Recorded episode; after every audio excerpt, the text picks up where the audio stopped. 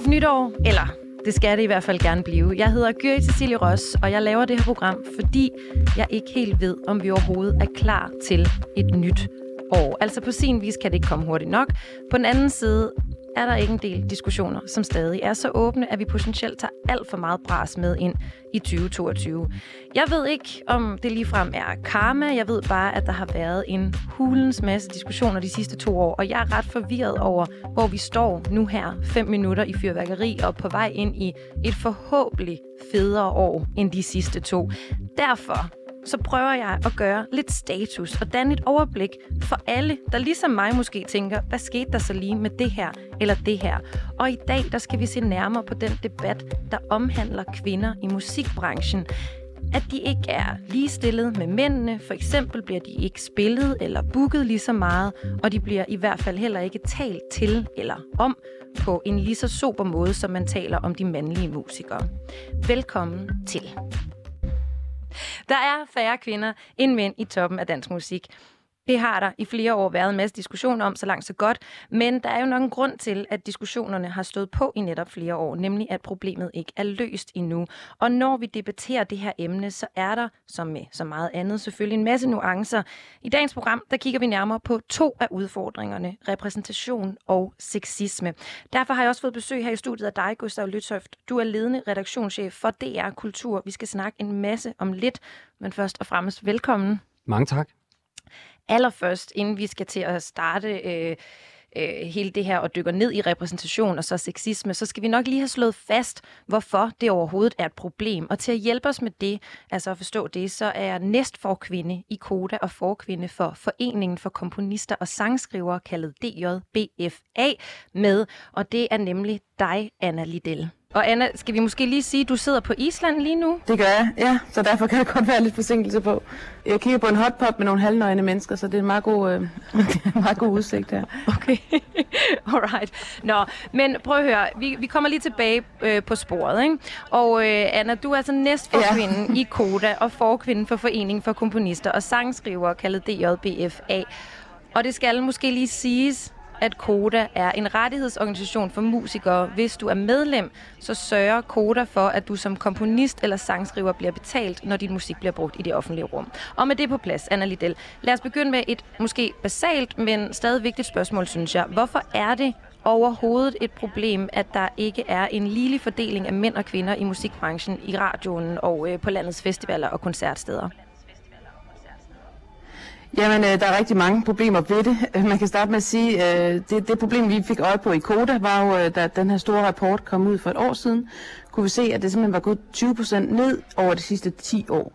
Det vil sige, det, det, det går ikke bare automatisk opad, som, man, som mange måske har gået og troet, at det skal nok blive bedre. Det kræver en aktiv indsats.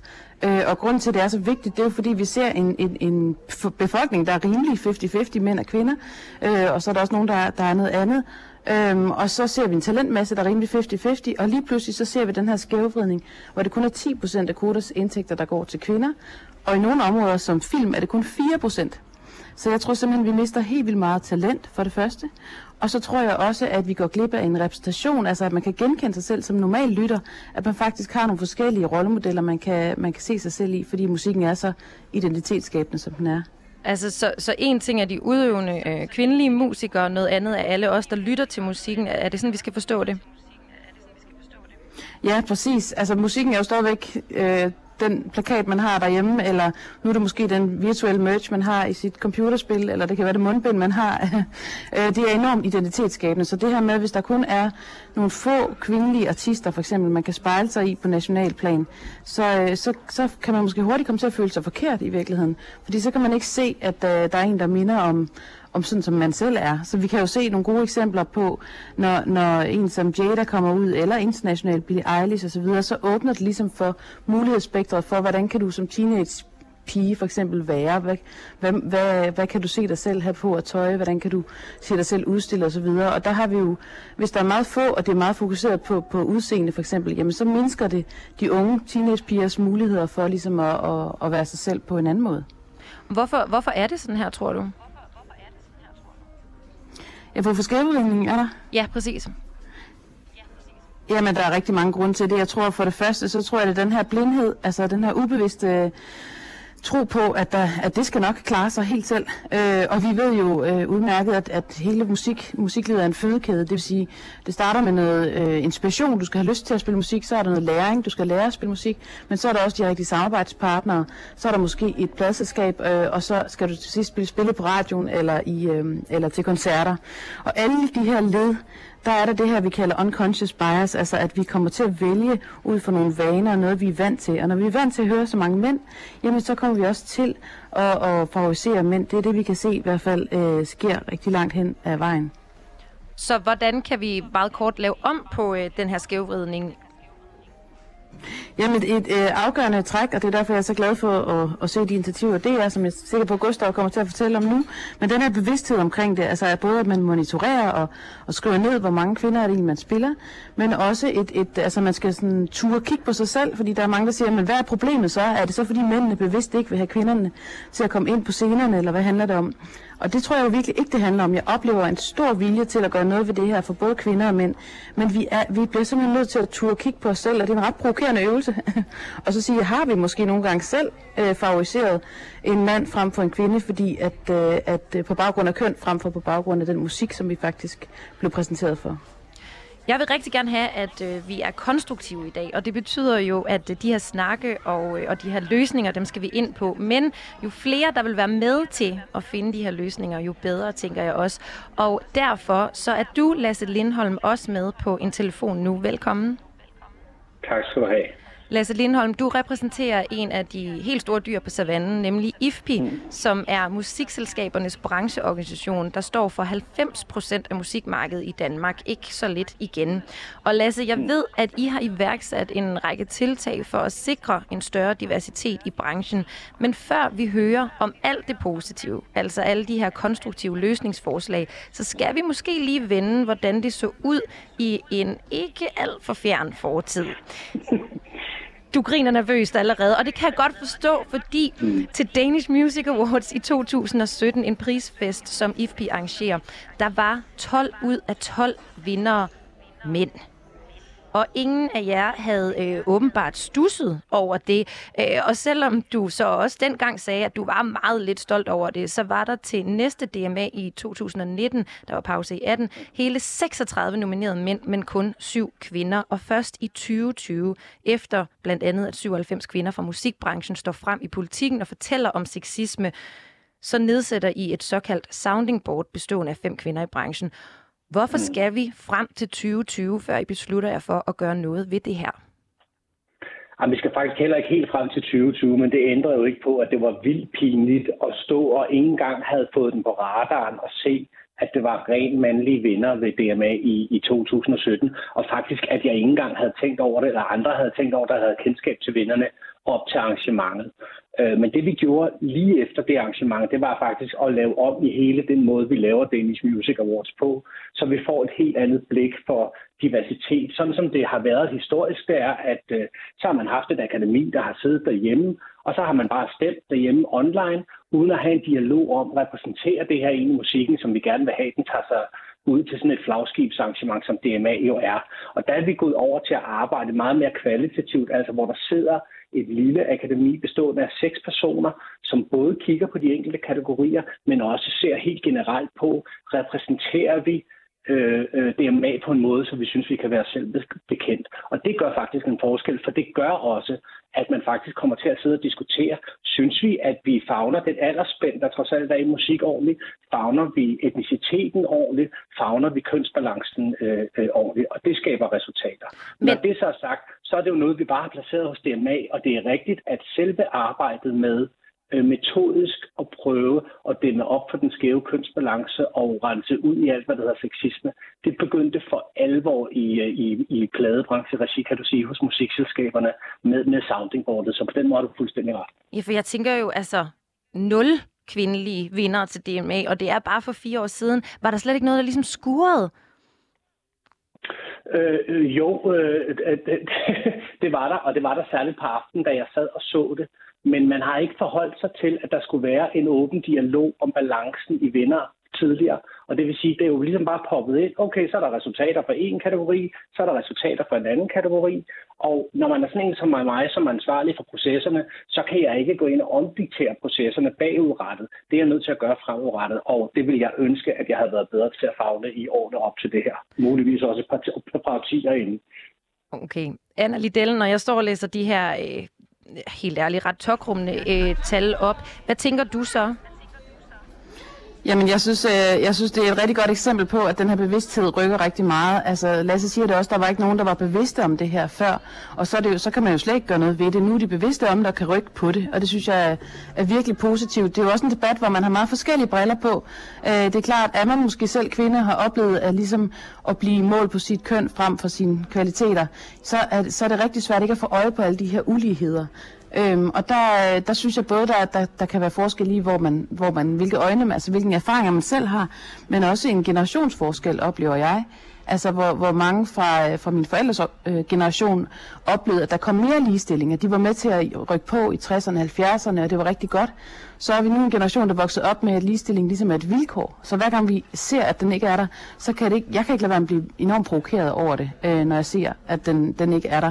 Øhm, så, så jeg er jo virkelig glad for, at der, der sker noget nu, og det synes jeg også er, er på tide, fordi jeg synes, det er rigtig dejligt at læse øh, DR's øh, tiltag også, øh, og de er jo den største musikformidler, vi har, så det er afgørende, at de rykker på det her.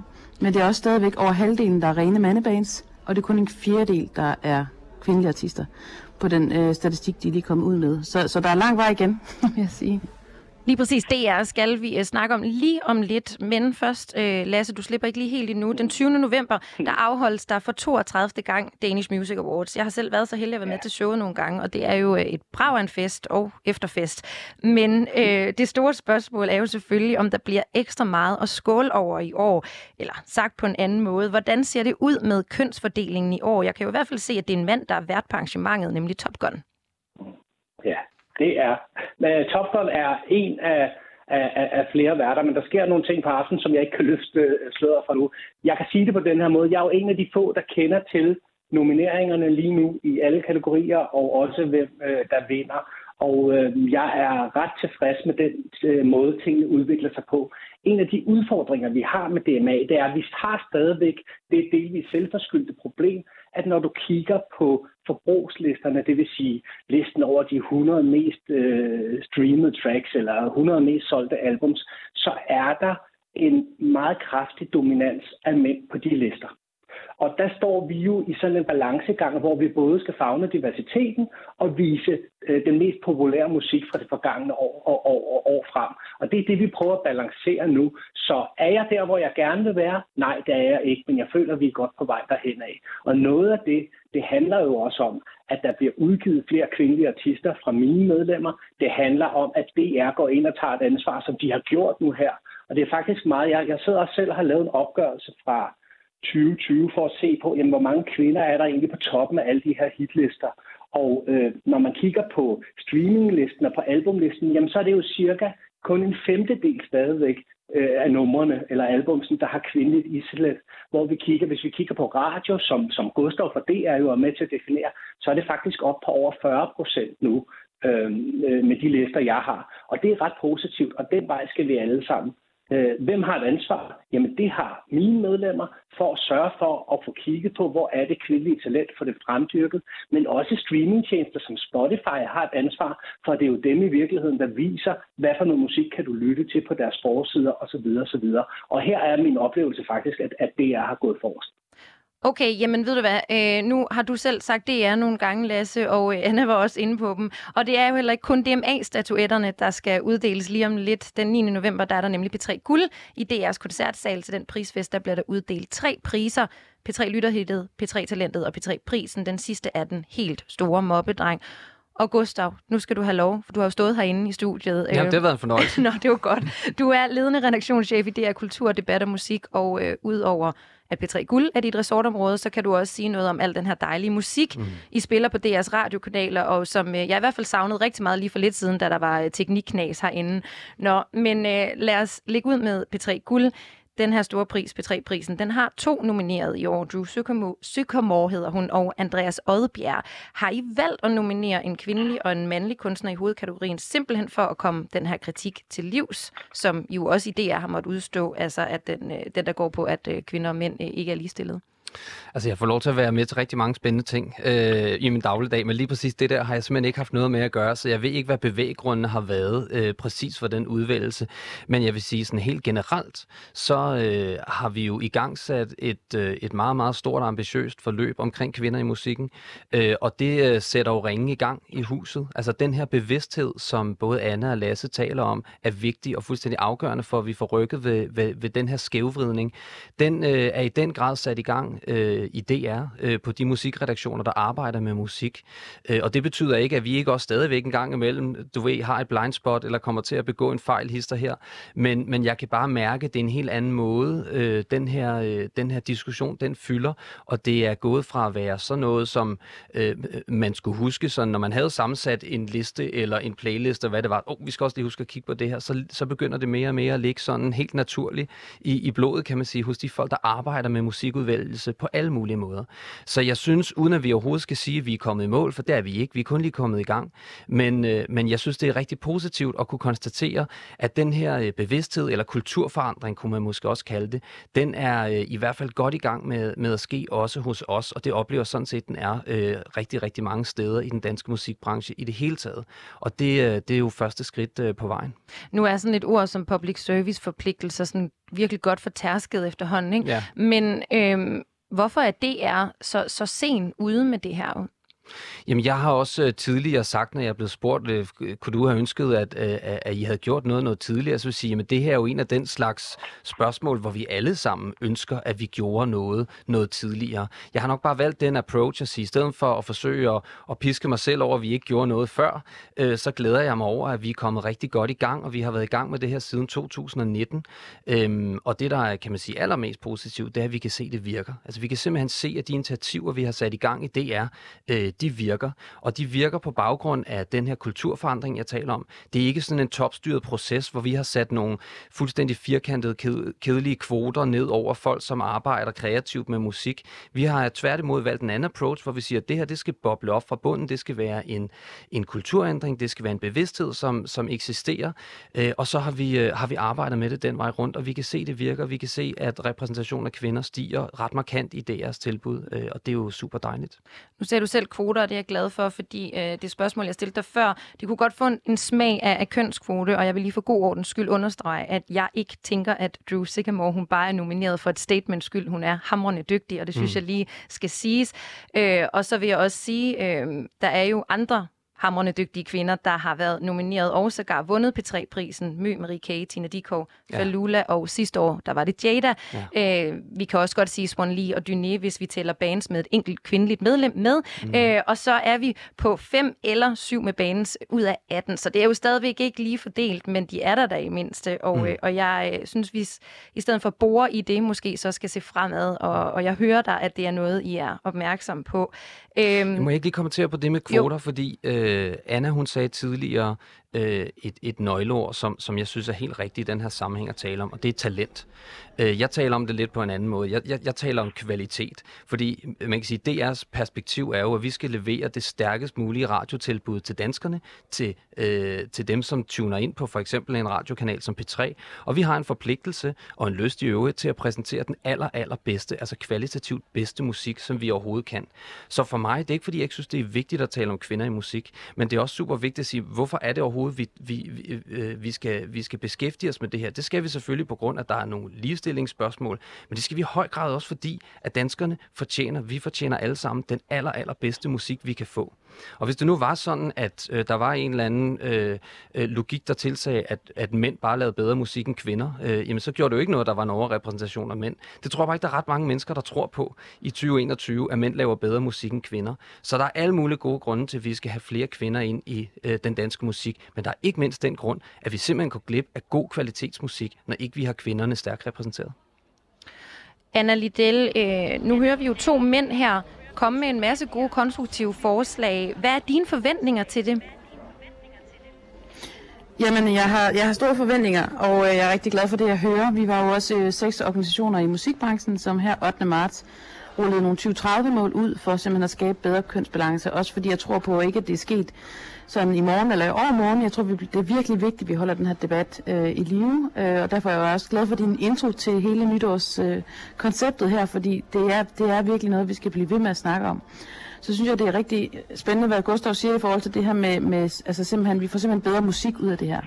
Og en anden ting, jeg har lyst til at pointere, det er også, at vi får simpelthen også en bedre kultur ud af det, tror jeg på. Øhm, fordi vi har snakket rigtig meget om, at, at øh, kvinderne må gerne være der, eller de non-binære må gerne være der. Men har de lyst til at være der? Mm. Har de faktisk lyst til at være en del af, den, af en kultur, der er så øh, for eksempel sexistisk, som vi ser den udstillet i de her 97 øh, vidnesbyrd i politikken. Er det overhovedet noget, vi har lyst til at anbefale vores børn eller, eller selv at være en del af? Øh, og der synes jeg, at ligesom som noget nyt, man begynder at snakke om tiltrækning. Hvordan er det, vi tiltrækker det her kvindelige talent? Fordi det er jo klart, at hvis man hvis, det kan godt være, at man er dygtig og så videre, men hvis man kigger på den branche og ligesom føler sig skubbet ud, så er det jo ikke et sted, man har lyst til at lægge sit talent.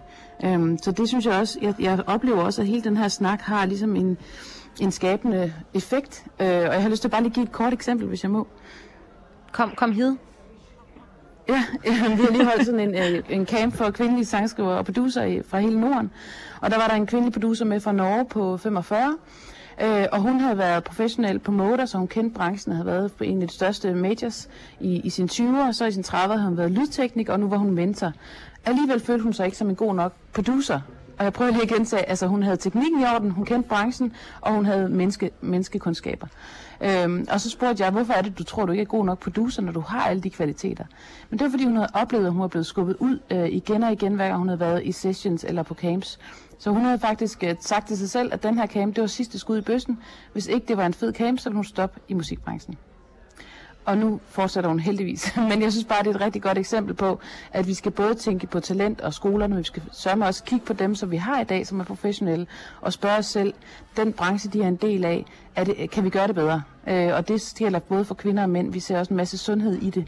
Jeg tror virkelig, vi har meget at arbejde med her for at skabe en, simpelthen en, en mere sund branche, ja. som også skaber bedre musik. Og jeg står jo lidt og tænker øh, herudefra, altså er der egentlig overhovedet nogen, der holder øh, jer i ørerne, Gustav, eller, eller Lasse, eller altså... Øh, hvis det nu begynder at gå den gale vej igen? Jamen, øh, man kan sige, det der er øh, hele ambitionen med det initiativ, vi har sat i gang tilbage i 2019, det er jo faktisk, at vi holder os selv i ørerne. Øh, og det gør vi af den simple årsag, at vi tror på, at den bedste måde at skabe øh, forandring, det er ved at skabe den kultur, man gerne vil have, og få det i talesat øh, på redaktionelt niveau. Øh, så, så man kan sige, vi, vi, vi, vi holder sådan set rigeligt os selv i ørerne allerede. Vi har store ambitioner øh, øh, på det her område, og så er vi i øvrigt jo også meget åbne. Ople- øh, det er i hvert fald min egen oplevelse, det må Lasse og Anne og andre jo øh, bedømme. Men vi forsøger i hvert fald meget klart og tydeligt at sige til musikbranchen, hvad vores ambition er på det her område. Og det er der flere grunde til, at vi gør. Øh, dels fordi vi synes, det er vigtigt at være åbne omkring det, også for ligesom at kunne sige, hey, det her er ikke bare noget, vi slår os på brystet med, det er faktisk noget, I også godt må holde os op på, mm. også i årene, der kommer. Men vi gør det også fordi, man kan sige, vi har rullet det her initiativ ud i virkeligheden sådan i to tempi. Øh, det første handler om, hvad kan vi gøre med øh, lige her og nu med udgangspunkt i det nuværende udbud på musikmarkedet. Og Lasse er jo lidt inde på at sige, jamen øh, selvom de også gerne fra pladeselskabernes side øh, vil drive den her udvikling, så kigger man jo også på nogle forbrugslister og siger, hvad er det, der bliver lyttet til? Og det er bare meget mandsdomineret, det der bliver lyttet til. Så udbuddet, DR har at vælge imellem, jamen det har jo stadigvæk en skævhed i sig, kan man sige. Men vi forsøger med det udbud, der nu engang er, med de kvalitetsmål, og, øh, som vi har med vores kanaler, at spille så mange kvinder som vi overhovedet kan lige nu. Men det, der er øh, afgørende vigtigt, det er, at den indsats bliver fuldt op af, kan man sige, det næste step i det her, som i virkeligheden er der, hvor DR og hele musiklivet i øvrigt, altså det vil altså både de udøvende, men også pladeselskaber, skal tage hinanden i hænderne, han har sagt, øh, og sikre, at vi går øh, at vi går sammen hen imod den her, den her bevægelse, fordi der er et systemisk problem her. I overvis har vi jo kunne sige øh, fra radiokanalernes side, jamen vi udgiver den musik, som pladeselskaberne øh, de vælger, eller undskyld, vi spiller den musik, som pladeselskaberne vælger at udgive, og pladeselskaberne har kunne sige, jamen vi udgiver det, som radioen spiller, og så er det jo en ond spiral, og det er jo den, vi skal have brudt. Og det er derfor, det er så skønt, at det her ikke bare er en enkelt organisation, eller radiokanal, eller pladeselskab, eller hvad det nu måtte være, som har sat det på dagsordenen, men det er noget, der sker på tværs af hele branchen, at vi kan bevæge os sammen. Ja, altså nu nævner du selv kvinder i musikken, og det er jo et rigtig godt initiativ. Men alligevel, andelen af kvinder er kun hævet 8 procentpoint på to år. Altså, mm. hvordan kan det være? Altså, øh, det kommer også lidt an på, hvor du kigger hen. Kigger du på P3, så har vi gået fra øh, 29% til 42% så det rykker jo også med forskellig hastighed på tværs af kanalerne. Men man kan sige, når, når det ikke er rykket, kan man sige, længere. Men det er rigtigt, det siger jeg bare, men det er jo kun det er 26% kvinder fordelt på alle DR's kanaler, der spiller musik. Ikke? Det, på P3 er det jo så, der er sket noget, kan man sige. Men Altså man kan sige, at repræsentationen er gået fra 34% til 42,8 sådan år til dato fra 19 til 2021 på tværs af alle kanalerne. Så der er sket et, et ret markant skifte på tværs af øh, DR's tilbud. Og så er der nogle kanaler, hvor det går hurtigere, og andre kanaler, hvor det går lidt langsomt. Men når du spørger til, hvorfor øh, øh, at øh, man kan sige, det ikke er rykket mere, øh, så vil jeg sige, det der, øh, det der er i hvert fald den simple årsag til, at vi har øh, besluttet os for, at vi er i det her projekt Øh, kan man sige, også på den lange bane. Det her er noget, vi ønsker at være med til at bidrage til, at der sker igen den her systemiske forandring. Øh, så vi, øh, man kan sige, vi, vi, vi, vi rykker så meget, vi overhovedet kan med, med, med det kan man sige, udbud af musik, der er på nuværende tidspunkt. Vi forsøger at tage, at tage så mange kvinder med, vi kan, men vi holder stadigvæk stadig fast i det her kvalitetsbegreb og sige, jamen der skal være en kvalitetsfaktor, når vi vælger at adde noget til en playliste på P3 eller på P4 eller en af vores radiokanaler. Så vi forsøger at arbejde så godt vi kan med det nuværende udbud, og så er vi så i gang med, ikke mindst i samarbejde med musikbranchen og de forskellige aktører, og sikre, at udbuddet også kommer til at kan man sige, være mere mangfoldigt, når det kommer til kvinder. Ja, og lad os lige øh, følge op på den, fordi Lasse Lindholm, som øh, jeg måske lige skal sige igen nu, er kommunikationsdirektør i IFPI. Som brancheorganisation, hvad gør I så for at styrke øh, de kvindelige artisters forudsætninger for at blive spillet mere i radioen? Vi kommer til og, øh, og er i gang med at gøre en hel masse. Noget af det, øh, vi har gjort, og det er faktisk for at vende tilbage til pointen om bias, det er, at for et par år siden, så jeg snakket med min bestyrelsesformand, som han hed på det tidspunkt, nu den bestyrelsesleder, øh, om, hvad er det, vi misser på det, hvad er det, vi misser? Og han sagde det egentlig meget præcist, synes jeg. Han sagde, mit problem er, jeg vil så gerne fagne det her, og jeg kan mærke, at der er noget forkert, men det er bare ikke alt, jeg kan se. Vi har brug for noget hjælp. Jeg har brug for nogle briller til at kunne se det her tydeligere med fra nogle af dem, der faktisk oplever det på en anden måde end mig. Fordi når man er sådan en som min bestyrelsesformand, bestyrelsesleder eller mig, så er man en øh, mand øh, i midten af 40'erne som minimum, som har siddet på flæsket og truffet en masse beslutninger i løbet af mange år. Der er mange ting, jeg ikke kan se. Så noget af det, vi har gjort, det er, at vi i IFPI-regi her det seneste år har arbejdet med det, vi kalder et sounding board, altså kvindelige repræsentanter fra musikbranchen. Det har både været medarbejdere på musikselskaberne, og det har været kvindelige artister, som har hjulpet os med at prøve at, at, at, at, at lokalisere, hvor er barriererne henne af. I den forbindelse er der en ret vigtig pointe, fordi lige nu snakker vi meget hitlister og hvilken procentuel fordeling der er på DR's spillelister. Men bag ved det ligger der jo et helt andet problem. Og det er, at kvinder generelt øh, ikke fylder lige så meget i musikindustrien, som mænd gør. Ja, og Lasse, og det, er problem. det er et kæmpe problem, det er jeg helt enig med dig i, og det skal vi faktisk snakke videre om lige om lidt. Men øh, først, der skal jeg øh, slippe Anna Liddell og øh, Gustav Lythoft fri, øh, for I skal ud og kæmpe for de kvindelige og, og artister, hedder det. Øh, Gustav, du markerede lige, har du en, en sidste bemærkning, jamen, fordi, fordi tiden skrider nemlig jamen, lidt. Jeg, jeg, jeg skynder mig, øh, fordi det, det, det, det triggede bare noget, det, det Lasse han lige sagde.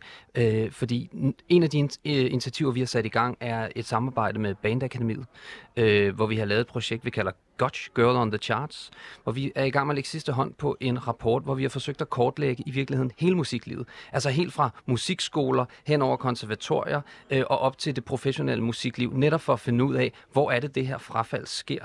Øh, og det glæder mig rigtig, bare rigtig meget til at, øh, i virkeligheden at, at kunne præsentere, fordi jeg synes, der er nogle findings i, i den rapport, som peger på, at ja, der er rigtig meget, vi skal gøre i forhold til det professionelle musikliv, og hvem vi spiller i radioen, og hvem vi udgiver på pladselskaberne, men der er i den grad også, øh, kan man sige, en forandring forandring, der skal ske helt ned på musikskoleniveau, faktisk. Øh, og det ligger jo uden for DR's øh, domæne i første omgang at gøre noget ved. Men vi glæder os til i samarbejde med ikke mindst Baneakademiet øh, og, og, og kunne lægge de her tal frem, fordi jeg tror faktisk, det vil gå op for også andre aktører, at der, er, at, at der også er en opgave, øh, der skal løftes der. Det glæder jeg mig til at høre mere om, øh, Gustav, når tid er til det. Men for nu, der skal du øh, have rigtig mange tak for at have været med. Det var en fornøjelse at være med. Tak. Og Anna, du skal også have stor tak. Tak.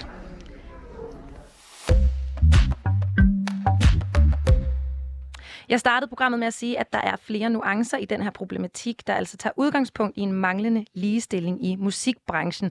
Der er nemlig flere mandlige musikere i radioen, på festivalplakaterne, til prisuddelingerne og i lydstudierne. Der er faktisk bare flere mænd, altså musikere mænd. Og øh, en af forklaringerne kunne for eksempel være, at der ikke altid ligefrem bliver talt pænt til eller om de kvindelige musikere. Det skal vi øh, tale om nu. Lasse Lindholm, kommunikationsdirektør i Brancheforeningen for Musikselskabernes Brancheorganisation, IFPI, du er med mig lidt endnu. Du er ikke med mig længere. Nå. Så går vi videre, fordi at jeg kan forstå, at jeg til gengæld har fået dig, Nana Jacobi, øh, der er medstifter af pladeselskabet Hun Solo, med os til gengæld. Ja, det er rigtigt. Hej. Hej med dig. Hvor er jeg glad for, at du er her, så jeg ikke skal stå her helt alene. Men øh, nu skal du høre, vi har på en måde også musiker Jenny Rosander, der er nok bedre er kendt som Lydmor med. Lydmor, hun skrev i maj 2020 et indlæg i GAFA, hvor hun kritiserede Ekstrabladets musikanmelder Thomas Treve for hans sprogbrug. Desværre så mm. øh, kunne Lydmor ikke være med os i dag på grund af en koncert, øh, men hun kiggede forbi studiet her i går, og blandt andet så sagde hun sådan her om øh, branchen generelt. Magten ligger jo i en meget høj grad i musikbranchen hos øh, en masse gatekeepers. Øhm, og det er der, jeg kan blive lidt sådan, træt.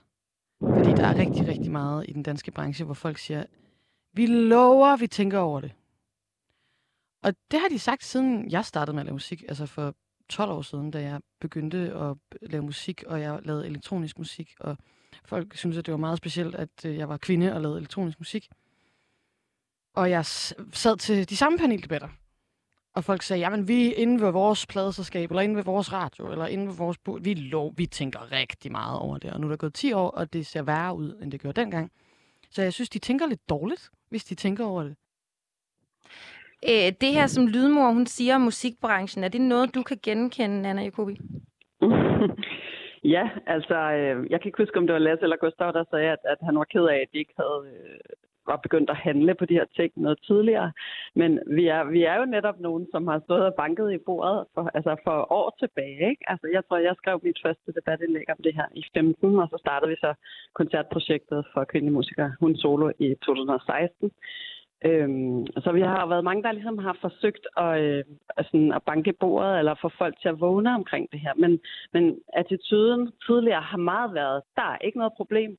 Altså kvinderne, de kan bare komme på banen, hvis de vil, og øh, vi går slet ikke op i køn, vi går kun op i kvalitet, og sådan, altså det har meget været sådan den retorik, der har været, og sådan lidt himlen med øjnene, når der nu stod nogen og prøvede at sige sådan, hey, er der ikke egentlig noget her, som kunne gøres på en lidt federe, sjovere, mere inspirerende, mere øh, mangfoldig, mere øh, samfundsberigende måde. Øhm, så, så ja, det er jo bare positivt, kan man sige, at øh, bedre sent end aldrig, at folk begynder at forstå nu, at der er, øh, hvad skal man sige, det er en nuanceret debat det her. Der er mange lag i den her problematik. Det er ikke bare sådan en til en. Kvinderne, de kan komme på banen, hvis de vil, men de vil jo ikke.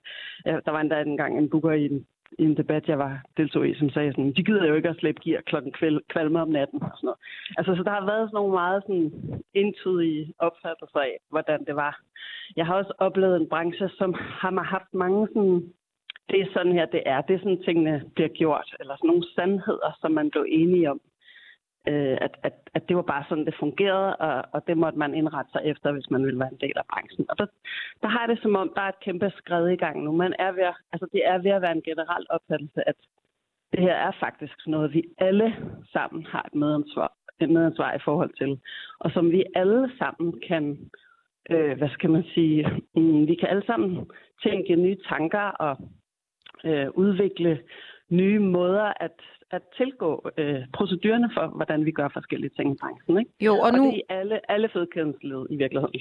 Ja, og du var selv lidt inde på lige før, at du jo også havde, øh, at du har øh, også været på barrikaderne her. Øh, I oktober sidste år, der var du også en ud af de 97 kvinder, som delte oplevelser om en sexistisk kultur i øh, musikbranchen. Det lød sådan her i politikken. I alt 97 musikere og branchepersoner fortæller personligt i skriftlige og mundtlige vidnesbyrd, indsamlet af redaktionen information om deres oplevelser med en sexistisk kultur. Nogle er anonyme, andre står frem med navn. Deres oplevelser handler om overgreb, uønsket seksuel opmærksomhed og grænseoverskridende kommentarer samt nedværdende behandling på pladeselskaber, på spillesteder og af bookere. Øhm, og hvorfor det her vidnesbyrd er nødvendigt, det synes jeg lige, du skal svare på, inden vi hører et klip fra Lydmor, Nana. Mm. Jamen, altså, det er jo vigtigt, fordi det er jo faktisk, de fortællinger er jo med til at få alle mulige mennesker, men især også de mennesker, som arbejder i vores branche, til at, at få øje på, når der er måske nogen, der kan opleve tingene på en helt anden måde, end hvad jeg selv har oplevet. Mange har det jo med ligesom at, at, at tænke ud fra eget ståsted eller egen måde at opleve verden på. Ikke? Så, så de der fortællinger er jo med til, at folk begynder at forstå, når ja, det er meget mere komplekst. Folk har nogle oplevelser, som jeg ikke var klar over, de havde, eller jeg ikke tænkte over, de havde. Øhm, så på den måde er det jo sindssygt vigtigt, og det er jo også der, hvor, hvor man kan, altså, kan få øje på, at, at, øh, at det er ikke ligestilling, når folk ikke møder den samme virkelighed, vel? Nej, og nogle af de her grænseoverskridende kommentarer, de kan jo sådan set også komme fra anmeldere.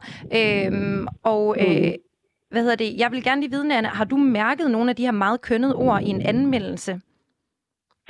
Øh, ja, hvad var det, der var en anden, der skrev... Øh, øh, det var en enormt positiv øh, anmeldelse, men hvor, hvor der var et eller andet med, jeg kan ikke huske selve formuleringen, men der blev, der blev som fremhævet et eller andet positivt øh, i forhold til resten af fiseflokken. Okay, fiseflokken simpelthen. så det er... Skønt udtryk, øh, hvis, hvis man sidder fire ja. veninder med et glas vin, men måske ikke lige noget, en, en mand skal skrive om en. Nå, men prøv at høre her. En musikanmelder, som vel mm. nærmest er kendt for at skrive shitty anmeldelser, det er Thomas Treve, der skriver for Ekstrabladet. Og øh, Henrik mm. Vortrup, der er, øh, der er du chefredaktør. Det var ikke det. Ja, og du er også med på en telefon. Velkommen, øhm, og er altså så heldig hm, at være chef for Thomas Treve. Øhm, det er altså Thomas Treve, der for eksempel... Øh... Det, skal du ikke, det skal du ikke sige med, med, med tungen i kinden, fordi jeg er heldig, at jeg har Thomas Treve. Nå, men så kan det, jeg... Det står jeg gerne, det står jeg gerne med. Den tunge kan du, den tunge kan du gerne godt fjerne på din kind. Jeg er Nå. glad for Thomas Treve. Jamen, det er, det, er, det er jo godt. Det er jo godt, at du er det. Hvad hedder det? Og, og nu tager du simpelthen nogle af spørgsmålene ud af munden på mig. Men jeg vil lige, inden du får lov til at svare på dem, øh, Henrik Fortrup, øh, læse et par øh, sætninger op. Øh, Thomas Treve har for eksempel skrevet sådan her om Medina i forbindelse med en grøn koncert i 2015. Popstjernen lirede sin hitparade af tilsat en attitude som en underernæret fotomodel på en catwalk. Han har også skrevet om en koncert med Nicki Minaj i Royal Arena i 2019, at popsangeren balancerede uskyndt mellem opblæst primadonna og punkteret sex dukke, at det var nemmere for Minaj at få hendes mødom retur, end at skrue ned for kavalergangen og røvrysteriet. Og øh, sidste sommer, der havde lydmor med det borgerlige navn Jenny Rosander så fået nok af den måde, som Thomas Treve skriver på om kvinder. I et meget diskuteret debatindlæg hos øh, musikmagasinet GAFFA, der skrev hun blandt andet, det er meget vigtigt at nævne, at jeg ikke har noget problem med vredespejs i anmeldelser. Problemet opstår, når Treve hver eneste gang, han vender blikket mod en kvinde, skal gøre det sexistisk. At det skal handle om det faktum, at de er kvinder, om hvad de har på, og hvad han synes om det. Om han så kalder Madonna en dum blondine eller Lana Del Rey en fæl narefisse, så er det altid tydeligt, hvad hans holdning til kvindelig tilstedeværelse, tilstedeværelse på en scene er. Øhm, Inden jeg lige beder dig om at forholde dig til den her, øh, den her ordlyd, Henrik Kvartrup, så synes jeg lige, vi skal høre, hvad Lydmor sagde, da vi bad hende forklare, hvorfor hun egentlig skrev det her debatindlæg. Lige præcis øh, Treves øh, deltagelse i den danske branche øh, var så tydeligvis, er for så vidt stadig, tydeligvis usund. Øhm, og med nogle meget reelle konsekvenser, hvis man kender til teori omkring, hvordan vi mennesker fungerer. Øhm, at det var næsten uundgåeligt, at man på et eller andet tidspunkt tog den.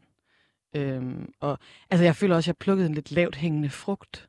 Vi vidste alle sammen godt, at Thomas Treve var en sexist. At, at den måde, han skrev om kvinder på, var markant anderledes, end den måde, han skrev om mænd på. Øhm, jeg satte mig ligesom bare ned og valgte at bruge noget tid på at formulere præcis, hvorfor det er problematisk, og hvorfor at det ansvaret lå hos Ekstrabladets redaktion. Henrik Fortrup, hvad mener du om det, Lydmor siger her? Jeg mener generelt, at der er øh, og skal være øh, hvide rammer for, hvad man kan skrive i en anmeldelse. Det er ikke det samme som, at vi bare skal acceptere øh, sexistisk sprogbrug sådan, øh, over en bred kamp, og, og der kan givetvis findes citater ikke mindst øh, citater med nogle år på banen, som ikke ville gå i dag. Øh, men, men, men generelt er jeg altså nødt til at sige, at, at, jeg har ikke et problem med en anmelder, der går til, til stålet. Øh, heller ikke, selvom det indimellem for nogen folk uh, herunder nogle kunstnere over i det røde felt. Det skal en anmelder kunne gøre. Men det er ikke, jeg skal altså samtidig understrege, at det er ikke et carte blanche til, at man kan skrive hvad som helst, for det kan man selvfølgelig ikke, men der skal være hvide rammer. Okay, altså øh, jeg vil lige sige, at øh, den her debat, vi samler jo ligesom op på, på, på tingene, og øh, Ekstrabladets tidligere redaktør, Poul Madsen, han stoppede tidligere på året, han tog faktisk den her debat i Deadline i juni 2020. Der lød det sådan her. Man kan jo ligesom vælge to veje her. Man kan sige, vi har en kultur i Danmark, hvor man ikke kan gå ud og sige noget som helst, fordi så er der nogen, der vil føle sig krænket. Eller også kan man sige, at vi har en anmelder, som hedder Thomas Treve. Han er en provo. Han går ud og provokerer. Øh, nogen vil sige, at han provokerer bevidst. Jeg synes, han gør det på en, en måde, hvor han kommer til det, som er vigtigt for ham. Og jeg kommer til at hæve det til min dødsdag, at på Ekstrabladet skal der være det frirum, som er, at en anmelder kan gå ud og give den gas, for de mennesker, der står på den scene, er mennesker, som har valgt at stå der. Øhm, det er jo så et år siden, eller lidt mere inden Kvartrup. Deler du Poul Massens holdning her? Jeg synes, at øh, for massen øh, meget godt øh, rammer ind, hvad, hvad, hvordan tilgangen til øh, anmelderi på Ekstrabladet skal være, og at der skal være øh, højt til loftet. Men jeg gentager lige, hvad jeg sagde fra før, det er altså ikke et, et fripas til at skrive hvad som helst. Naturligvis ikke, og det øh, er Thomas Træer også udmærket klar over. Øh, pointen er vel bare, at min, øh, min grænse øh, går nok et andet sted end det, man sådan lidt flot måske kunne kalde øh, Twitter-segmentet. Ikke? Altså, det, det er jo ikke altid sådan, når at, at, at det kommer jeg oprør, at vi så nødvendigvis også øh, er det. Men selvfølgelig er der en grænse et eller andet sted, og det kan man, øh, der, der skal man jo ned i de enkelte eksempler for at sige, okay, det, det, det er fint, og det er ikke fint. Øh, jeg er opmærksom på, at Ekstrabladet ikke skal være øh, sexistisk. Ja. Øh, det skal Ekstrabladet ikke. Omvendt øh, vil jeg heller ikke øh, køre øh, hele krænkelsesdagsordenen igennem spalterne her og sige, at lige snart nogen kan føle sig stødt på manchetterne, så er der per definition et problem, fordi det mener jeg ikke nødvendigvis, at der er. Men hører jeg dig rigtigt her? Altså, er du lidt mere øh, fagnende? Altså, øh, du, du mener vel så ikke helt, hvis jeg, hvis jeg hører dig rigtigt, at du vil forsvare Thomas Treve helt så ihærdigt, som din forgænger gjorde? Jo, jo, det vil jeg. Jeg vil, jeg vil forsvare Thomas Treve, og også øh, her i inkluderet Thomas træve indimellem i den grad for folk op det. Det skal en anmelder kunne. Er det så det samme som at sige, at Thomas Treve må skrive hvad som helst til enhver tid, øh, nok så øh, øh, sexkrænken? Nej, det er det selvfølgelig ikke. Øh, men jeg er også nødt til at sige, at jeg er inde i min tid for eksempel her på Ekstrabladet, det er jo den, jeg kan forholde mig til, Jeg er ikke stødt på et eneste eksempel, hvor Thomas Treve, mine begreber er gået over grænsen. Jeg synes, han er en fremragende anmelder, og jeg er super glad for, at han er en del af Ekstrabladet.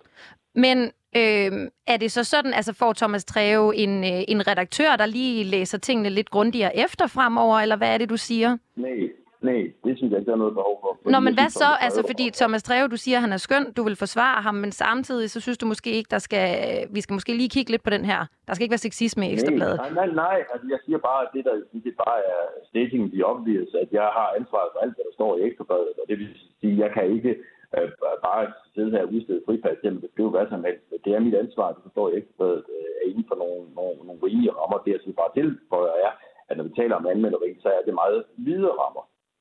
Okay, men for eksempel i maj, der var din tidligere øh, chefredaktør chefredaktørkollega Christoffer Eriksen ude at undskylde for, at en journalist havde kaldt tidligere statsminister Helle thorning Schmidt for en bordello-mor. Hvordan adskiller det sig fra uh, Treves uh, beskrivelser? Men, men, men der har jeg sagt meget klart uh, til dem, der givet høre på det, jeg synes, det var en fejl, at vi undskyld for det. Uh, jeg synes ikke, at det på nogen måde overskred, uh, hvad man kunne gøre uh, på en røde løber op til Zulu Awards. Jeg synes, jeg synes det var udtryk for, at vi lå i for høj grad lå under for øh, noget hysteri inde på Twitter, og det, den undskyldning vil jeg ikke give. Det har jeg sagt, så det er ikke nogen nyhed, at jeg, at, at jeg korrekter det. Så, så, så, så det, det er et eksempel på noget, der i mine begreber ikke var et problem. Jeg synes lige, vi skal høre fra Lydmor en øh, enkelt gang mere. Hun kommer her. Det er det, der er med sexisme. Det er, at det er et konstant pres, som man ikke altid kan spotte men som man kan spotte igennem forskning og igennem studier. Så når der er en journalist, som vælger at objektivisere kvinder, at øh, alle anmeldelser handler mere om deres påklædning, eller de andre kvinder på festivalen, eller hvor sexet han synes, de er, øh, så har det en meget, meget reel påvirkning, øh, underbevidst og også bevidst, for både kvinder og mænd i den danske branche. Øhm, det påvirker øh, mulighederne for at skabe ting. Det påvirker, hvordan det føles at stille sig op på en scene, velvidende, at det her det er noget, der kan være en konsekvens af det. Det påvirker, hvordan at andre behandler andre kvinder. Det, det er sådan et system, et kompliceret netværk af dybe konsekvenser, når vi øh, ikke passer på i forhold til, hvordan vi taler. Henrik Fortrup, når du nu hører det her så savligt forklaret, kan du så ikke godt lidt se, øh, hvad den her kritik, altså om man måske skulle tage den lidt mere til sig? Jo, jeg, jeg, jeg, jeg forstår godt, øh, forstår godt øh, øh, hvad skal man sige, præmissen i kritikken, at øh, sexisme øh, kan vi ikke lide. Jeg tror bare, at diskussionen øh, går på, hvor grænsen skal, øh, skal sættes, og, og der, der, der har jeg en svag formodning om, at, at Lydmor og jeg er lidt uenige om præcis, hvor den grænse skal sættes. Men at der er en grænse, øh, det, er, øh, det er ikke noget, vi kan blive uenige Men jeg har jo ellers lige hørt, Henrik Fortrup, at du er sprunget ud som feminist. Ja. Ja. Det er jeg bekræftet. Okay, men altså... Nej, det er jeg er sprunget ud, det ved jeg ikke, om jeg er. Altså, det, det er der, det, jeg tror, at de fleste tænkende mennesker skal være, er feminister. Øh, det kan så være, at det, at jeg sprang ud, eller i hvert fald erklærede mig åben som feminist, det, det kom nok bag på nogen. Jeg fornemmer også, at det kom bag på dig. Men, men jeg, jeg ser sådan set ikke nogen uh, modsætning i det, jeg har sagt, og så det, at jeg gerne titulerer som feminist. Det, det gør jeg faktisk ikke. Okay. Æ, Nana Jacobi, har du nogle øh, kommentarer til, øh, til det her? Øhm, jamen, jeg sidder bare og tænker på, jeg tænker sådan, øhm, hvis et forældrepar har et barn, og de hver dag siger til det barn, at barnet er en idiot, eller latterlig, eller ikke dur til noget, eller hvis et barn får det at vide hver dag, så vil det nok påvirke det barn, når det vokser op. Øh, tre år har været på Ekstrabladet. Jeg har ikke styr på, om det er 20 eller 25 år eller noget. Så man kan jo tænke lidt over, at hvis man har en anmelder, som konstant kalder landets kvindelige musikere for sexkilling, Lolita-dukke, øh, og så videre, og så videre. Øh, narefisse. Øh, der er jo ingen grænser for, hvad han ikke kan finde på. Hvad gør det så ved et samfund? Hvad gør det ved et land? Hvad gør det ved borgere, at en af landets største aviser taler, taler om sine kvinder på den måde? Hvad, hvad, hvad er det for et signal? Hvad er det for en, en kultur, man er med til at opdyrke mm. ved den slags sprogbrug? For mig er det virkelig en alvorlig ting. Henrik, vil du lige nå at svare på det, inden jeg ved, at, øh, at du skal videre i programmet? Men, men, men jeg synes lidt, det er en drømmand, vi skal forholde os til her, fordi mit indtryk er ikke, at øh, Thomas Treve, som Nana siger, konstant kalder, og ordet var konstant, kaldes øh, musikere for narfiser. Altså, Men det er ofte. Jeg, jeg, det er ofte. Jeg, jeg, jeg, jeg, er sikker, jeg er sikker på, at der er eksempler på det, og dem kan man forholde sig til, og nogle af dem ligger over tilbage, og jeg har allerede sagt, at der er givetvis ord, der er blevet brugt, som ikke skulle have været brugt, men at mine grænser bare går et andet sted. Jeg tror bare, vi står os ved, når vi fører den her diskussion, og fører den på et, øh, et oplyst grundlag, og når, når, når påstanden nu er, at Thomas Treve konstant kalder kunstnere for, for, for narfiser, så må jeg bare sige, det tror jeg ikke er i overensstemmelse med sandheden. Alright. Jamen, øh, Henrik Kvartrup, jeg tror, det bliver sådan en let's agree uh, to disagree, men jeg er rigtig glad for, at du var med, og du må have en rigtig god dag. Og i lige måde, tak. Tak.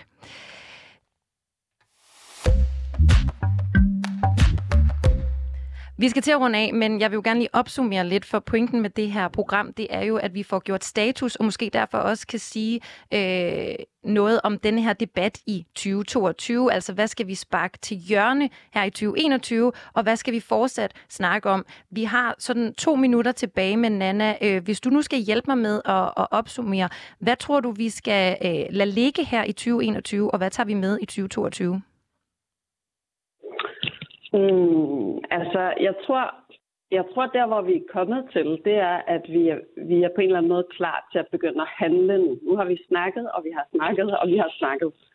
Øh, og nu skal vi til at handle på det. Vi skal til at lave nogle, nogle konkrete løsningsforslag. Det glæder mig at høre, at det er, er i fuld gang, og jeg håber, at der er mange, der vil gå med, og jeg glæder mig også til at, at, at dykke ned i mere konkret, hvad det er, de, de har gjort. Øh, men jeg tror meget, det er der, den ligger nu. Vi har brug for ligesom at handle, handle på tingene nu og, øh, og flytte det et nyt sted hen. Ikke? Jo. Øh, hvad, vi, hvad vi skal ligge, mm, altså apropos øh, ekstrabladet sprogbrug, så synes jeg da, at vi skal altså, tale, tale med respekt om vores medmennesker. Vi må gerne, altså jeg synes, det er helt fuldstændig fair at lave en dårlig anmeldelse, eller en tur, eller en, en, er der noget, man synes er, altså ikke lever op til det, de kvalitetskrav, man måtte have. Men der, altså jeg kan ikke jeg kan simpelthen ikke finde noget som helst argument i verden for, at man skulle kalde nogen for en narfisse eller en sexkilling i en anmeldelse. Det har ikke noget med noget at gøre. Så er det, bliver vi enige om, at ordet narfisse, ordet sexkilling, dem lader vi blive tilbage her i 2021, og, og når vi så går i 2022, øh, så øh, skriver vi savlige anmeldelser. De må godt være med et glimt i øjet, men, øh, men uden øh, narfisse blandt andet. Ja, altså det, det er jo også noget med, et eller andet sted, så, så vil det jo være ret fedt, hvis en musikanmeldelse handlede om musikken, ikke? Altså, og ikke om... Øh, det kan man jo have en færre pointe i. ja. øhm, jeg håber, at, øh, jeg håber, at det, det bliver sådan. Jeg synes i hvert fald, øh, øh, at du skal have stor tak, Nana, for at, at stille dig op. Øh, og det er også øh, dejligt forfriskende og modigt, at øh, der er nogen, der øh, tager bladet for munden. Tusind tak skal du have. Selv tak.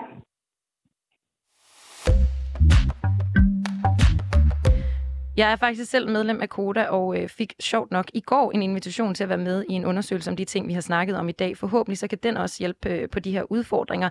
Jeg håber også, som jeg lige var inde på her med Nana, at flere kvinder tør stå sammen og sige de her historier højt. Det er den eneste måde, vi kan få løst det her på.